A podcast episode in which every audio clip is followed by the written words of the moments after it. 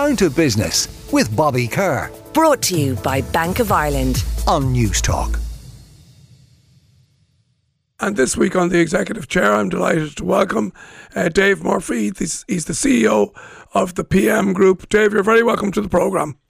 Thanks, Bobby. How are you? I'm fantastic. Now, I spoke about your uh, your results of the PM Group because uh, I was very impressed with them in the papers when I was reviewing the papers last week. So we decided to uh, have you in. But we want to know a little bit about the man behind the business, if if we if we could, Dave.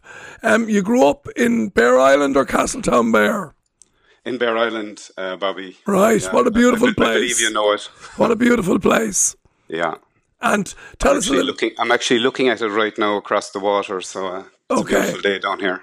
Tell us about uh, life growing up on Bere Island, uh, your early days. And I know you studied uh, uh, chemical engineering in, in uh, Cork, RTC, which is now the uh, Munster Technical University. But those early days in Bere Island, what was it like growing up there? Well, it, it was so different, uh, I guess, to, to life nowadays. You know, you're talking about the 1970s. Um, I'm 59 now, so it's uh, Yeah. it's a long time ago. But it, life was very simple back then. You know, a typical rural uh, area. You know, with with uh, small farming. Um, uh, my mother was a teacher in, in the local school. My father was a boat builder. So um, Wow. um, I'd uh, five, uh, six brothers, uh, brothers and sisters. So it was a very, very simple, a big simple family life. though and and so your first job then i think after after uh, coming out at cork rtc you were the assistant production manager in is it Pl- plasto Plaistow, uh, plasto yeah. so they're now uh, Viatris Pharma- pharmaceuticals Yeah, uh, Plaistow was a small uh, contract manufacturer um, at the time, making a lot of fine chemicals uh, and chemical active pharmaceutical ingredient products, mostly for the pharma industry locally uh, in Ireland. So um, they were, they were, if you like, part of the supply chain. I suppose we'd be, we'd call them now.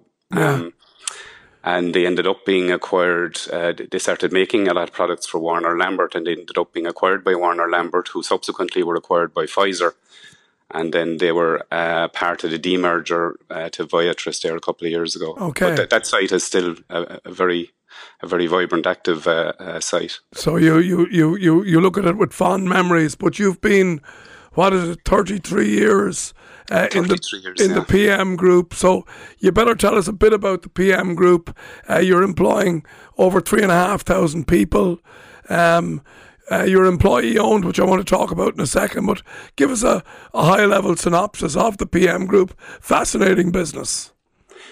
It, it, it is, Bobby, and and um, I guess uh, y- y- y- I thought you had a very good analysis of it in your commentary last Saturday. I mean, we're downstream, as as John I'll put it, of the the multinationals, both here in Ireland and internationally, and, and, and I suppose it's increasingly internationally. Less than half our business, even though it's very very active, is is here on the island of Ireland. Um, but we work, I suppose, for across a, a number of sectors. But I suppose the main sector we work in is the pharmaceutical sector. It's about Yeah. 60 percent of our business. So we work for all the big the big players here: Johnson and Johnson, Merck Sharp and Dohme, Pfizer, Lilly, uh, and so on. Right. And and what we do for them, Bobby, is we deliver capital projects, and that's from you know v- v- very small projects, 50, 100,000 on on the sites to uh, you know, projects that are 300, 400, 500 uh, million euros in capital value and, and bigger. Um, so Okay. we're end to end project delivery specialists, I suppose. So with that breadth of capital projects, then you then obviously employ architects, engineers. So the, the the amount of disciplines required in your business to fulfill those projects is quite significant.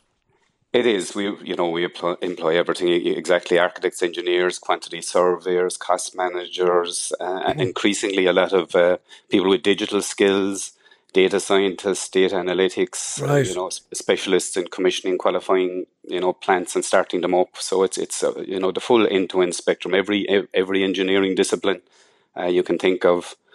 Uh, project managers, construction managers, the, Right. the, the full range. And Dave, can I ask you? You know, I, obviously you bid for jobs and you're part of competitive tender processes and all that. But how important is reputation in your business? So, like, if you're delivering a project, you know, how much new work would you say you get from basically referrals, human referrals, saying the PM group did this for us, they did an excellent job, they came in on time, on budget, and how much new work does that lead to?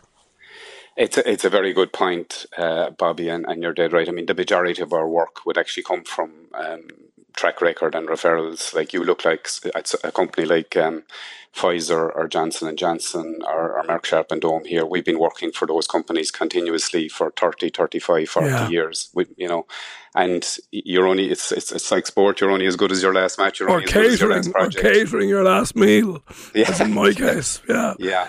Um, so it's a, it's a, it, like you were talking about tendering there over the last couple of years because the industry has been so busy. In, increasingly, companies have been coming to us on a, a sole source basis and negotiating. Can you give us the right team? Can you give us the right uh, commercials? And the, the, the project is negotiated on that basis rather than competitively tendered, and yeah. can save a lot of time yeah. uh, for clients.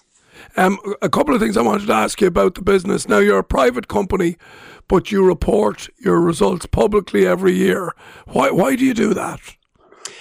We do it for a couple of reasons, I guess. One, it's, I suppose, a, a, the biggest challenge for us is, is people and uh, attracting people into the company. So it's it's probably the one time in the year we put our head above the parapet and, and uh, and we're able to go out and, and tell people, you know, how well the company is doing, and that hopefully acts somewhat as a, a magnet for talent, and it gives us a bit of a, a bit, a bit of profile yeah. in the marketplace. Um, and that's probably the main reason. Okay. Um, and can I ask then about the employee ownership model?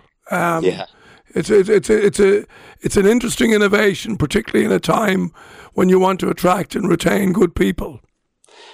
It is, and and it's it's somewhat unique in in an Irish context. Um, I guess we started down the journey of employee ownership, you know, 22 years ago. When at that stage the company was very tightly held, with the majority of the the shares were held by you know probably 10 people, and we started with an APSS scheme here in Ireland, and. Uh, uh, that was very successful. So I, I, I, have a copy of the old share register. I think there was 50 sh- shareholders in, in 1999 and there's over 1,200 now today. Right. And it's quite distributed, you know, and we, we started to roll it out internationally in the last five or six years, um, which has been great as well and, and is something different. But I, am a huge fan of it, I have to say. Um, I've been a shareholder since the, the late 1990s myself and I think there's there's a great sense of achievement, collective achievement, when you know we're all shareholders together. We all benefit when the company does well, and when times are bad as they were ten years ago, you know, we all, I suppose, uh, uh, take the pain uh, together. And, and, and is there is there any downside to that, Dave, in terms of complexity, in terms of you know a, a complex ownership model that may not be what's required down the road, or or have you made provision for that?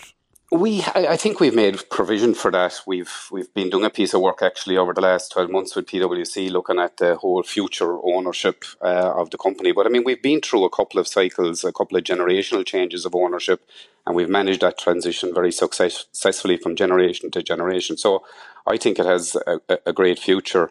Um, but but you have to work very hard at it. Like yeah. it doesn't just happen by itself. You got to you got to put the effort in each year to communicate people what the benefits are uh, of of employee ownership, and you know to an extent you have to sell it to to staff. It is optional for everybody. Um, but um, you know our shareholders over the last uh, number of years have done done very well. They they see share price uh, appreciation, and they also get paid a, a, generous dividend each year from the profit. So yeah. it acts as an inherent an inherent motivation when the business does well. Yeah, and there's a market then, which is I suppose if you're an employee, that's the most important thing. That there's a market uh, if you wanted to sell or to get out at any stage.